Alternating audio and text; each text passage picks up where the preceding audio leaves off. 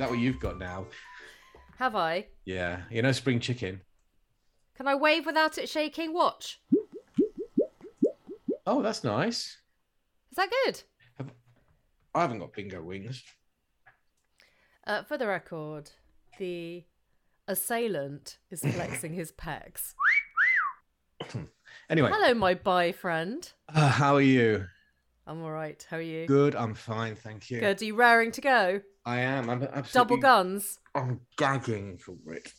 You're gagging for it. No. We need that anyway. I think that's called Desperado.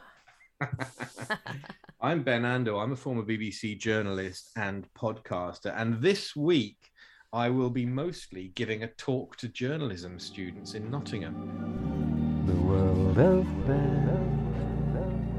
This is Ben's world. Oh, you whipped that one out of the background there. I'm Victoria Mitzi. This week I won't be talking to any journalism students, thank God. But I may actually be answering the phone after a few complaints when Dirty Uncle arrives. Dirty uncle fuckers. this is harking back to what started Uncle Fu- Oh, yeah, yeah. Corpse fucker. Welcome to the podcast. they'll be re- they'll be regretting fucking their uncle once they they run out of benefits. If you don't like dirty things and things which are a little bit pushing the envelope, as they say, I'd tune out if I were you. Otherwise, stay right here and Close welcome. those beef curtains. Are you talking to me? No. Close the curtains on our podcast. You never said that before, Ben. And what have we got? the lot. We've got we've got a bit of uh, Randy Andy, What have we got? Diddly squat. and we've got a bit of mortuary misery. And we've got some listener interaction around missing persons. You can go missing on a paddleboard as well. We'll cover that. yes, we will. that, Paddleboard was, and- that was the worst gear change ever. yeah, You can it just go makes me think. on a paddleboard. Do you know what we've had a bit of a request for some missing person stuff, haven't we? Well, that's what I was And, talking um, about. Oh, I thought, okay, right, that's the missing person stuff. I did actually just segue to the other story, but it made it, someone's got their head in their hands, it's not me because I'm proud. I'm buying. I'm proud. Whenever I go to a beach, I always think about that disappearing act on the beach when what's his face left his clothes. Perrin. No, it was someone else. That was it the life and was times Lord Reg- Lucan, wasn't it? Uh, Lord Lucan disappeared, but he didn't disappear on a beach. Oh, didn't he? He just disappeared after he uh, supposedly murdered the um, uh, was the maid, or, well, the the au pair. Oh. Oh, well, that's quite nicely going into missing persons. It was, well, isn't um, it? He went into the missing person. It was Reggie Perrin who sort of at the end, uh, sort of in the closing titles, he sort of went down to the beach and took his clothes off and ran into the water. Who is Reggie Perrin? It was a, a TV drama back in the seventies called um, "The Fall and Rise of Reggie Perrin." Oh, I see. the afore, the, uh, entitled with the aforementioned name. Yeah, he. I mean, it, it gave lots of things to popular culture. So it was, he was played by Leonard Rossiter, and he had a boss called CJ, and he every time he would be always always late for work, but and his excuse would always be something about signalling problems around Guildford, and um, It's me. and he Watch so he- this space, guys. So he's, I I think he worked for a company that went bust or went down. He lost his job, and then he came back creating this company brand called Grot. And the whole point of it was it was rubbish, and so it was it was a satire on sort of disposable generation. Then at the end, he supposedly killed himself, I think, or, or ran Did he do well with Brot? The other person who disappeared was um, that uh, was the canoeist, wasn't it? No, well, he was found again, wasn't he? Yeah, he was. That's right. Yeah. Um, Cunning that. Yeah. I know. Well, he'd been hiding in the house, in the sort of like the extra bit of the house, hadn't he? I knew it from from the moment they disappeared. I knew it was a heist. Oh, come on. Really? I did, didn't you? Uh oh, the high pitched squeak John Darwin suggesting was she's his name. goodness. He that suggests a little bit of the survival of the unfittest. He, he faked his death and claimed he was died in a canoeing accident. Um, he, he, but he, was- he was later found hiding in their home, and his wife Anne was arrested and charged for helping him collect his life insurance of two hundred and fifty thousand pounds. When in doubt, fake your own death. Now, don't tell us we don't in their give you anything. in the house next door. He'd done what? he had been secretly living in their their house and in the house next door, and he was sent. To, in fact, they were both each sentenced to more than six years in prison. That's so secret. I know. That's like Shannon Matthews, isn't it? We'll just oh go God, and that- hide oh, around at her. Shannon uncle. Matthews, what a story that was. Goodness, how many have we gone through just without even any prep? I know a lot. This is going to be a Pandora's box. Shannon Matthews. Wow. So, uh, I'm Victoria Mitzi. I'm a podcaster too, because Ben did, so I joined in. And I'm a journalist and I'm a paper pusher and a mother and a domestic victim. I mean, a domestic serf who resents. We were just talking about housework, weren't we? I resent any bit of housework I have to do. Except cooking. I love cooking. Oh, What that's else can I say? Oh, I'm an, exer- I'm an avid exerciser, and a teacher and a dancer and actually stuff. hadn't Karen Matthews been fucking her uncle? Oh, God. Of course she had. Yeah. or was it her brother-in-law or something? Because I don't know. I've gone out of that story. I'm not in that story. okay. Oh yes, we've got Jizzy Jizz Lane. We have got Jizzy Jizz. Well, Uh, for those of you that don't know, well, if a- you're if you're new to our podcast, um, go away. I mean, welcome.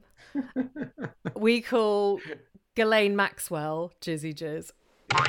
Ghislaine, stage because it's Ghislaine Maxwell, not Ghislaine. I'm and sure it we've just been Ghislaine. googling her, haven't we, to have a look at before and after prison. You said her all her hair had fallen out in prison. But we can't find any photos. Yeah, she looks like you now, Ben. well, in that case, she was a lucky lady. Minus those fantastic guns you just showed me, of course. Mm. Put some put some lipstick on me, and I could pass for Jizzy Jizz. I mean, I'd have to Oof. maybe shave a little bit of my beard off, just keep the moustache. Yeah. Well, that's that is apparently what she looks like now. Although Goodness. all we could get was court drawings, wasn't it? So should we get to the meat of the podcast?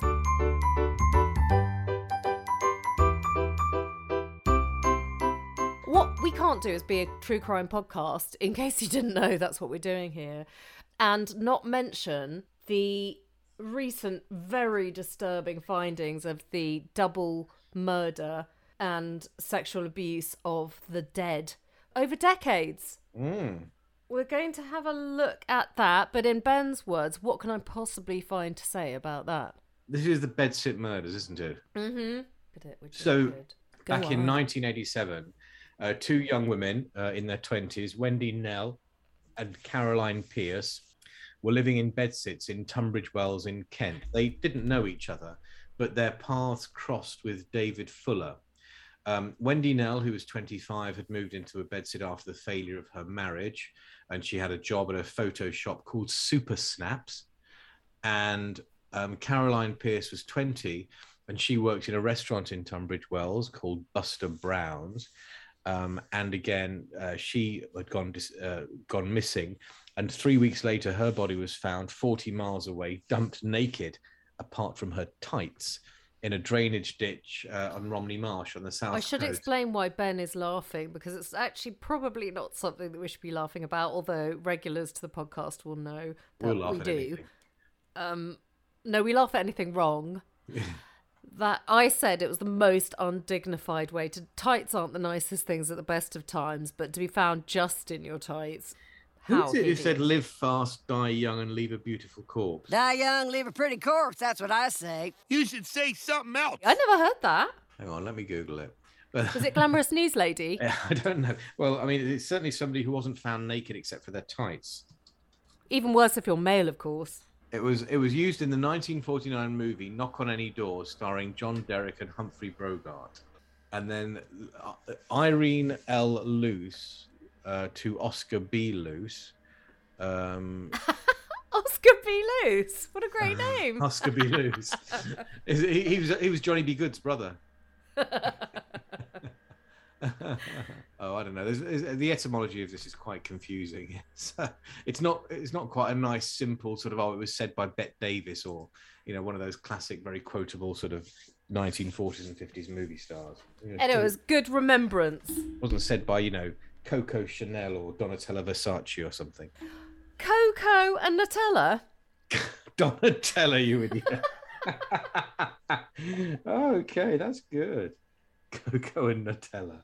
Or Meat as and Victoria potatoes. Beckham said, uh, Donatella Versace. Did she? I think so, yeah. Did she? Have I you seen all the furore about Posh Spice's diet?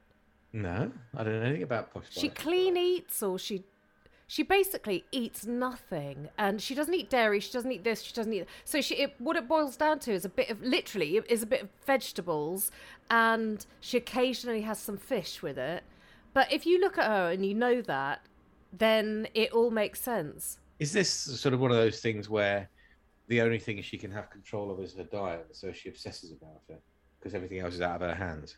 well everything out in my life is out of control but yet i manage to eat quite a lot it's good because that's the joy it's a think that- healthy joy Do you think that those vegetables and things you mentioned are the only things she consumes orally? I'd say so because uh, Mr. David seems to be consuming his din dins elsewhere all the time. Indeed. Anyway, back to the back to the story. You're not interested in this, I can tell. I'm very interested in it. So shall I continue? yeah, please do. And I am interested. I'm sorry if you felt I wasn't. Oh no, no, I don't. Don't be sorry. You can not be interested as You much know as I- you like. You know I like to go off on tangents. All right. So Or do I mean um, wild goose chases? So here we go. Don't let me interrupt you. The her, her naked body, Wendy's naked body, was discovered with her blood covering the bed on which she lay at her bedsit.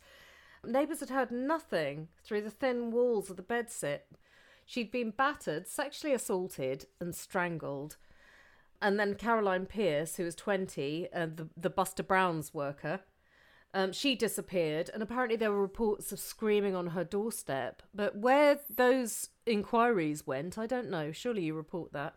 So it was weeks before she was discovered. Oh, and as you said, she was discovered in her tights only because a tractor driver spotted her because he was high up in the cab of his vehicle.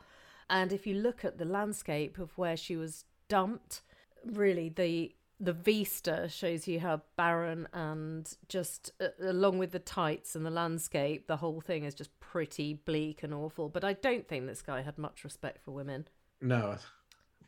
Fair point. to say the least I like Uh, this so- though that um, Mm.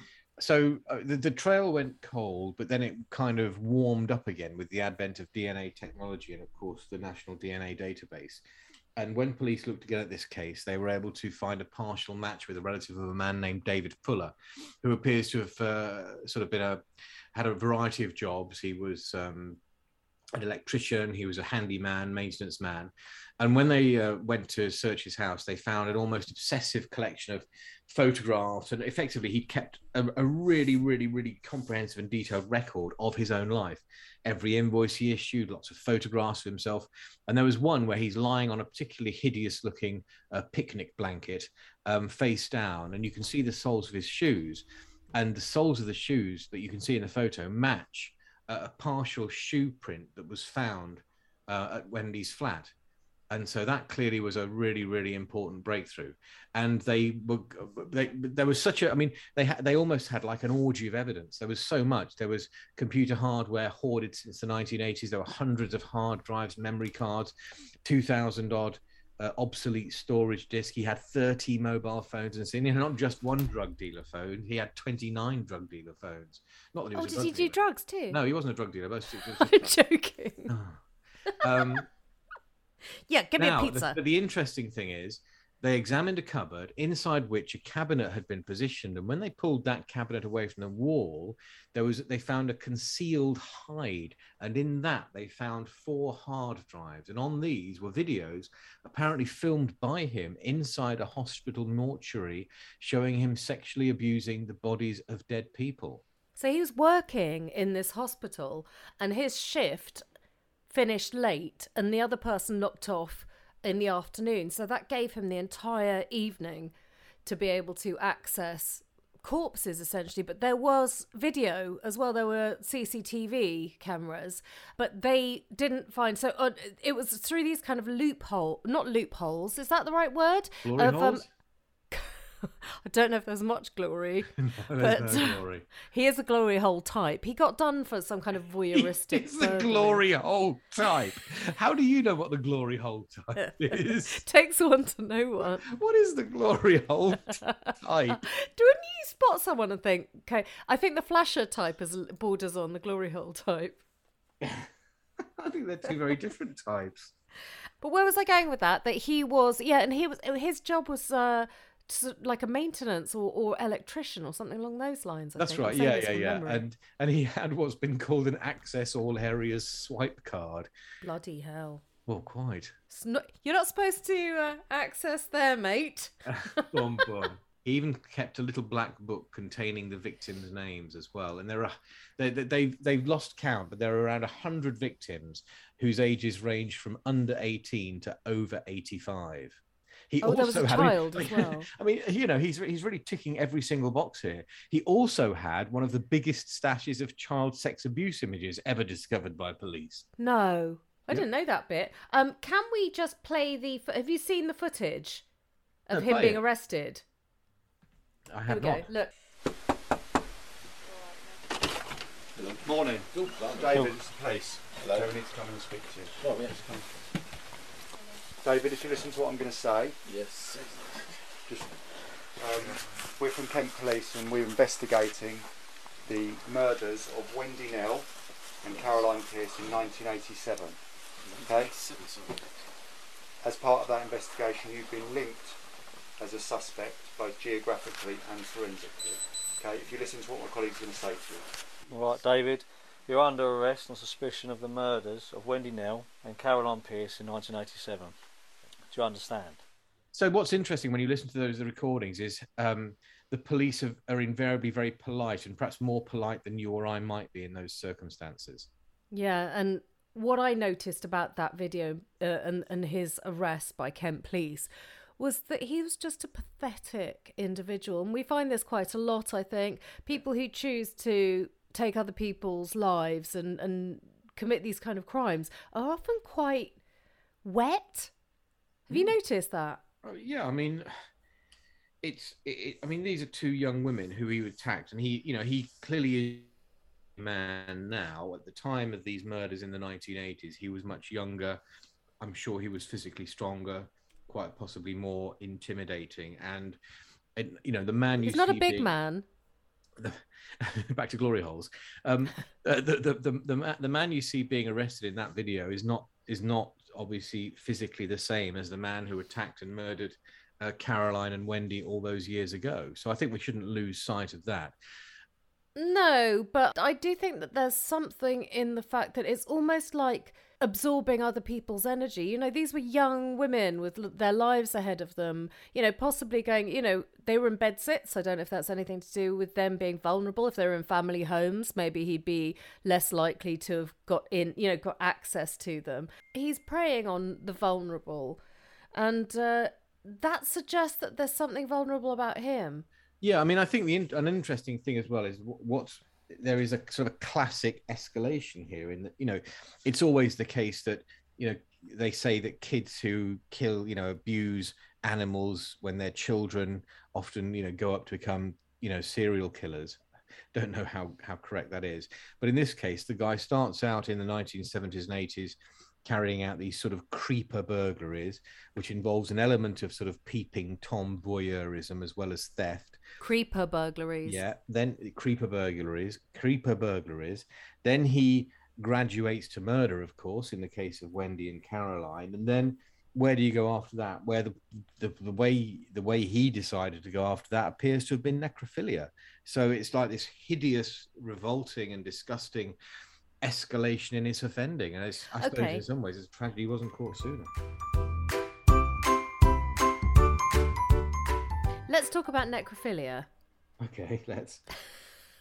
Let's talk about necrophilia. God. What the fuck? I mean, who do we know who did it? Jimmy Savile, Yeah, Dennis Nilsen, yeah, and all the this greats, chappie. Huh? all the great. All the greats. Anyone else? Some of the Um, Roman emperors, maybe. Well, quite possibly they'll do anything with anything to anything. No, that's German people, oh yes, according to Ben. and the French. Oh, really? Okay, As I'm- long as you've got a nice dinner prepared. But surely there's something. There must be something driving you to necrophilia. um, Okay. So yeah, what's interesting is that there are various categories of necrophiliacs. So you've got necrophiliacs who can only have sex; they can only perform if they are having sex with a, a dead body. Then you've got um, murderous necrophiliacs, that is, people who murder people in order to have sex with them. Uh, then you've got this is bizarre, but they you have what's known as romantic necrophiliacs, which are people who are bereaved but remain emotionally attached to their their now dead partner and continue to uh, have sex with them. Um, and then well, one is, is is you have what, what are known as dabblers, which is opportunity opportunistic necrophiliacs, which is people who normally have no interest in necrophilia but take the opportunity when it arises. And famously, there's one we've discussed before on this, which is uh, Mark Dixie, who had who, Oh, who had sex with um, He's a the, nice uh, looking guy. yeah, he was. Well, he was a chef, wasn't he? And he was. I think he was in Croydon, and um, he he uh, he was convicted of uh, murdering um, and then having sex with the corpse of uh, Sally Ann Bowman in 2005 in South Croydon. Well remembered. Thank you. So, so yeah, so you've got the dabblers,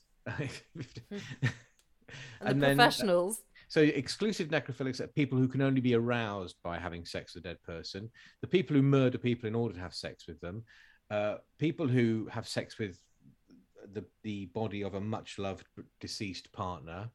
Uh, and then you have the um the, the dabblers, or the opportunistic necrophiliacs.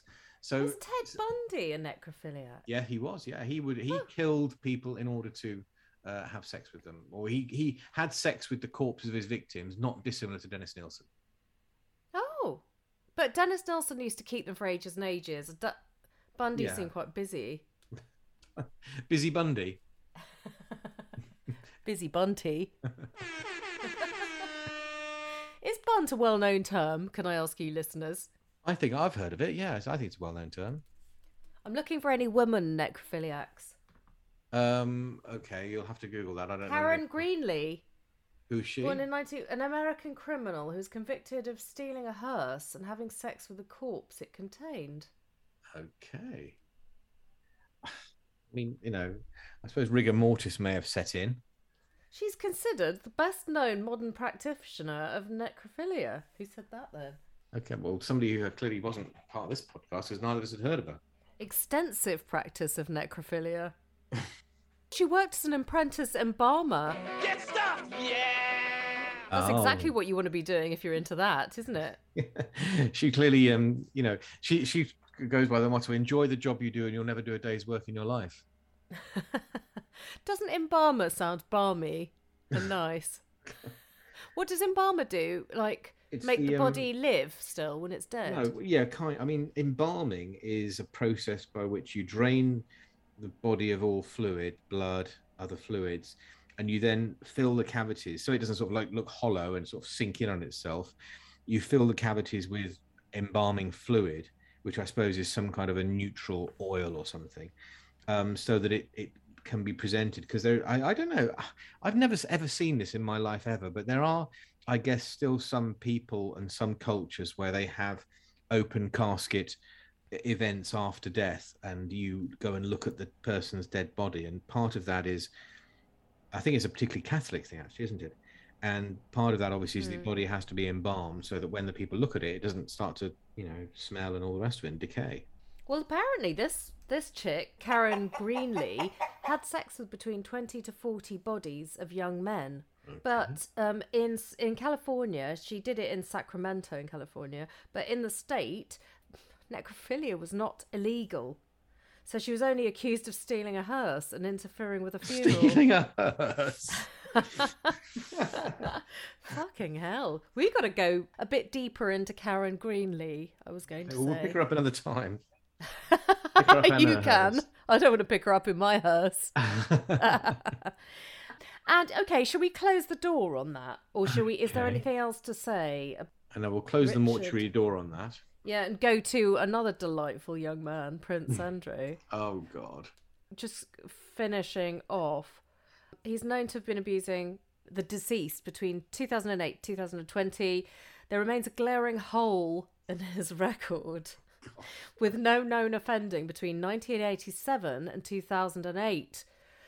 Kent police are now examining the records of missing people because, of course, if he won't have recorded it in his little black book, then he- he- I he- guess so- they're not accounted for. So he was on trial at Maidstone Crown Court, and he had initially pleaded not guilty. But on the fourth day of the trial, uh, he changed his plea to guilty. He admitted uh, sexually abusing bodies in two hospital morgues in Kent over 12 years. He had admitted killing Caroline Pierce and Wendy Knell, but he'd said it was down to diminished responsibility. However, he then, uh, as I said in, in court, changed his plea and um, pleaded guilty to murder.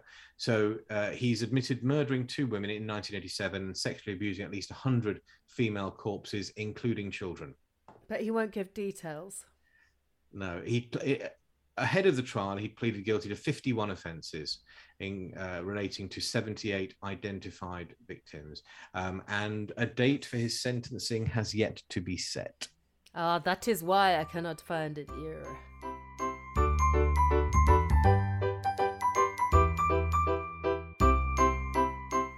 Moving on.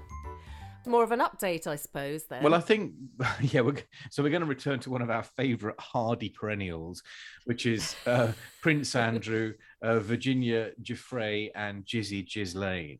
And I, I'm so there've been developments in this story recently, and, and the one I think that has really got me um, is has got me vexed. I will say is that Are you I mean, vexed you know, now? nobody ever accused Prince Andrew, I think, of being the sharpest knife in the drawer or the smartest guy in the room.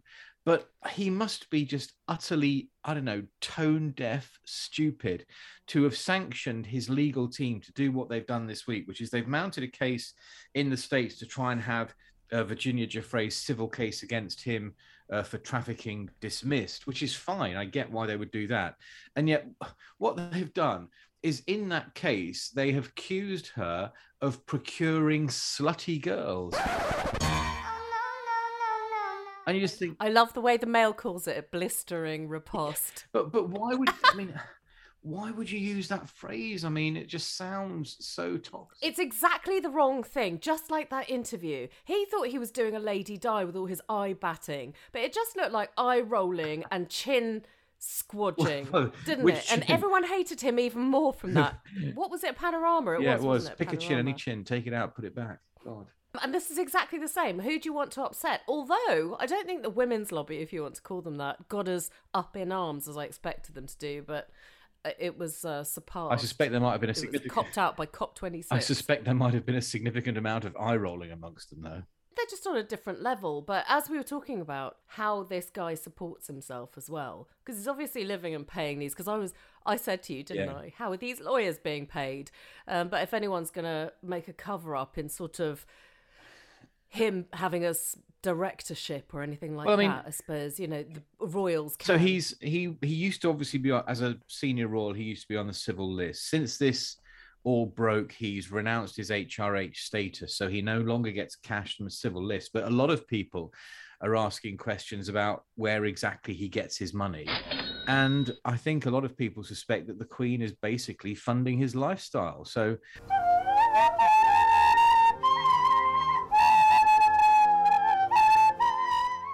I mean, like any kind of doting mother, she is. She, I mean, everything you read about the royals suggests that the Queen somehow has a massive blind spot when it comes to what a moron Prince Andrew is, and how how his behaviour is quite, you know, is is not exactly befitting the status of a member of the royal family. And she, has Although the headlines are slightly uncertain, Prince Andrew takes a horse ride at Windsor facing an uncertain Christmas. That's as bad as it gets for him, doesn't it? yeah, and you know, and and yet she seems to have this sort of like idea that somehow Andrew can do no wrong, and you get, and I think a lot of people believe that the only way he can continue to fund this, you know, frankly lavish lifestyle that he has is because the Queen is basically um, slipping him money left, right, and centre. But we don't know. Well, that. you know that I've got that. an insider knowledge of the workings of the royal family from The Crown, Yeah. the series on Netflix. But that seemed to be that she did turn a blind eye. I think there's something about males, you know, she certainly, the Queen turned a blind eye to her husband being a little bit frisky, I think, didn't she? So I think it's an expected thing. Wasn't Prince Andrew known as the Duke of Pork? Did the Duke of Edinburgh have a nickname? Uh, He liked to blunder, didn't he? No, I th- yeah, he well, he he was certainly um famous for his sort of what whatever the opposite of a bon mot is, a ba- a malmo.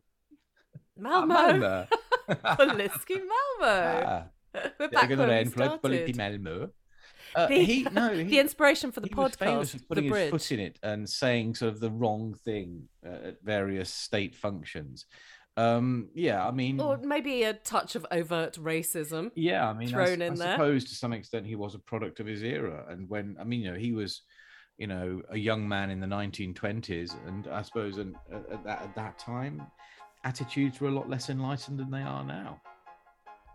Yeah, they're so enlightened. Well, they're not. Maybe, maybe, maybe they're not. But they were certainly a good deal more enlightened now than they were then, and that's for damn sure as mustard.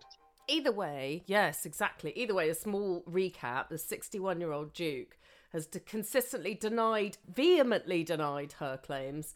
And these court documents filed recently, his legal team called Ms. Giuffre's lawsuit frivolous, saying she's initiated this baseless lawsuit against Prince Andrew to achieve another payday at his expense. So if she wins it, she gets a lot of money then. Yeah. So her her, her allegation, and she is. Um, there's there isn't a criminal action against the uh, the Duke in the states. He's not uh, subject to an arrest warrant by the police, but he is subject to a civil lawsuit lodged by her in which she accuses him of raping her, and he consistently denies that. Now, this counterclaim from his lawyers says that um, she uh, is accusing her of trafficking slutty girls for sexual abuse by Jeffrey Epstein and profiting at the Duke's expense. Now, what they what they say, what this is Andrew's legal team, what they say is that uh, she was sort of a willing accomplice, if you like. They allege she was a willing accomplice to Jeffrey Epstein, and they have got this witness uh, uh, who is one of the sister, I should say, of one of Giuffre's ex-boyfriends called Crystal Figueroa, who says that Jeffrey asked her for help recruiting underage girls.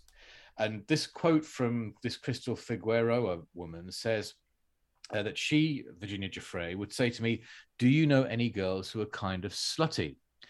And and so th- this is um, what what the, the, the, Prince Andrew's lawyers are saying is that this shows the character of Virginia Giuffre. She's not this innocent young thing that she is portraying. And we all know that she was at this time only uh, a, a, a teenage girl. So it's it's kind of you know it's hard to sort of necessarily put too much credence uh, into this. And in an article in the New York Daily News, which is cited in Prince Andrew's response, uh, this is this is quoted by the lawyers in this uh, document they've lodged with the court. Um, one of Giuffre's ex-lovers would drive her to the Palm Beach mansion owned by Jeffrey Epstein, and he he told uh, the New York Daily News that she'd have like nine or ten girls she used to bring to him. She never looked like she was being held captive. She and the other girls would walk out of there smiling with their bathing suits on, like they'd just come from the beach, and she'd have four grand in cash. So. I mean, yes, there is a, a counter. So, like like in any case, there are always two sides to it. But I just think my issue here is not so much that the legal process shouldn't be allowed to go through. Of course, it shouldn't. And if the prince's lawyers um, wish to make representations to the court around this, they they should. And it's a you know relatively standard legal tactic to try to discredit the witness um, on the other side. But I think the use of certain phrases does not do them and him any favors at all. And I think will will play very badly. So essentially, what's uh, what is under investigation? I, I this is a bit spelling it out. So I know is whether Prince Andrew abused uh, Virginia Giuffre.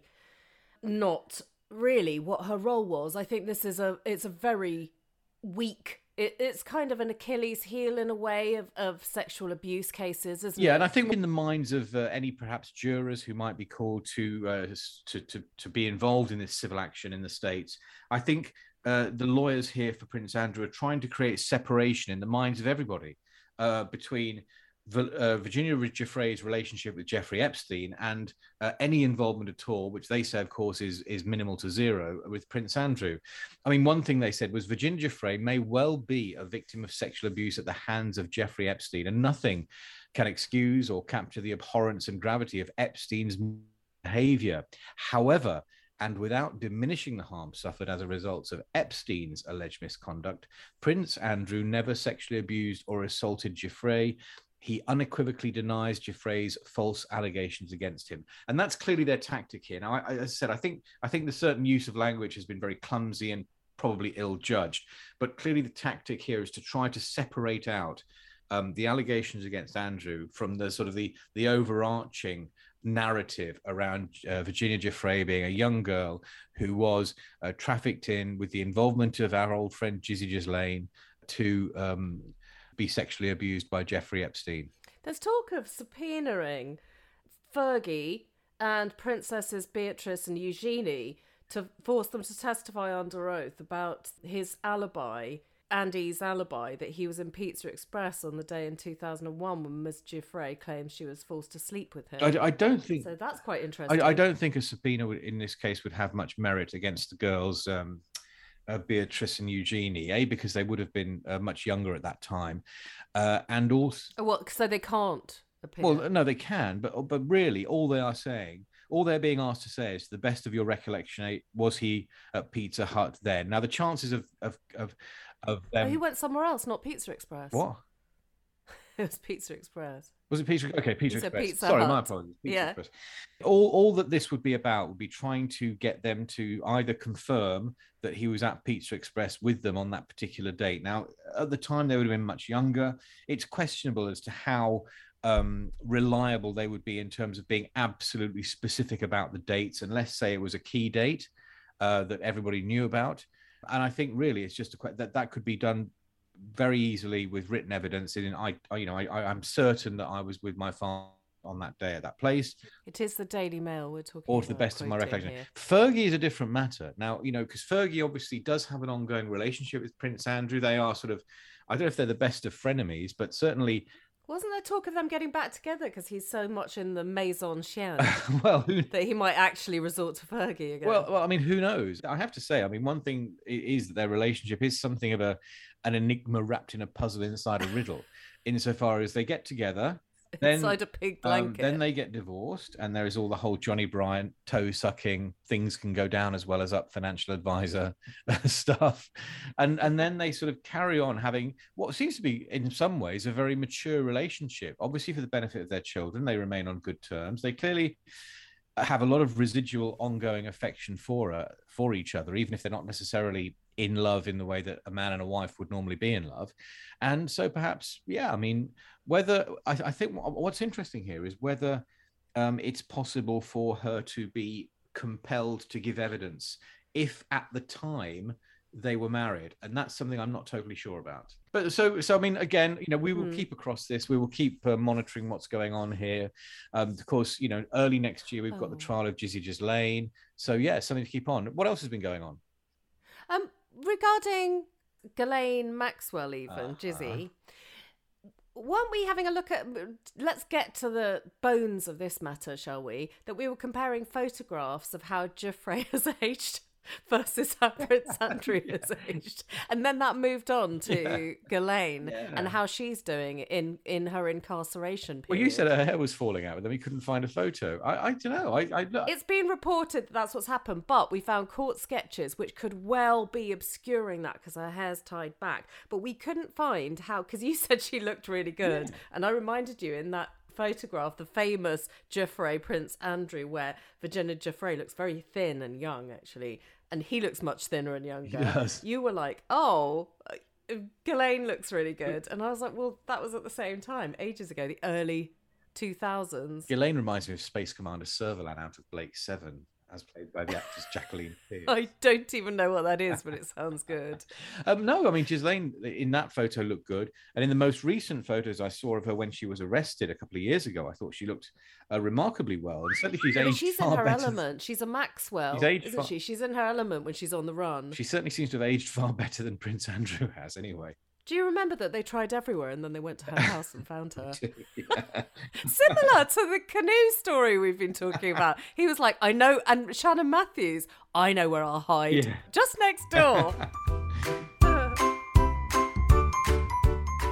So, have we had any good interactions? Yes, we've had brilliant ones. Oh no, well, they're brilliant for the podcast, but not so good for me because they are applauding your miscarriages of justice You made it. soliloquy. Oh, Can I call it a soliloquy? soliloquy. You, you just hate it when people think I've done something good. You hate But it's it so seldom, I'm gonna milk it. No, I, I tell you what, I'm really interested in what Matthew wrote to us about, and we're going to come on and talk to this perhaps in the future. He said he really found the Oh, um, miscarriages of justice one interesting. He, he actually mentioned the Bridgewater Four, which is another very famous miscarriage of justice we didn't get onto on that occasion. But he then asked us, You tried. I did. it's another tangent I tried to go there. He then asked us if we do something about mystery disappearances and mentioned an, a fascinating case in his own family where one of his uh, older relatives seems to have just disappeared off the face of the earth in 1969 and then cropped up later dead. So that is something we're going to look at in the future. And not the only case that we've had come in from a listener. In fact, uh, what we've done about miscarriages of justice has been quite interesting. And thanks so much, uh, Big Bear. I know you love being called Big Bear, but that's how we know and love you. But for suggesting that, because it's it's actually kind of snowballed into a lot of other stories and ideas for other things coming in. And I did want to say when I do get your ideas in, I do always follow them up, un- unless I get some really ridiculous ones that I think, oh, I'm not sure that'll work. In which case, I might own it and tell you. Um, but if it if it's possible, then I will try and explore it. Even I'll share even share the nose with you. so, with regard to guests as well, don't be shy about that because we do love your interactions, and I know it's um, we do appreciate them as well. Yeah, we do. Anyway, Uh, yeah, I sounded like I appreciated it. winning in sincerity. How can people reach us then? Oh, the usual way, uh, YDLMF podcast at gmail.com uh, and on Twitter as well, YDLMF podcast. And what are you doing next week? I'm giving a talk to some students at Nottingham University about journalism and yeah, a few other bits and bobs. Should be Are you going to update us on I'll that next, next, time, by next time, I'll tell you exactly how it Well, went. very best of luck to your students oh, with oh, that. God. All right. Bye, everybody. Bye, bye. Bye.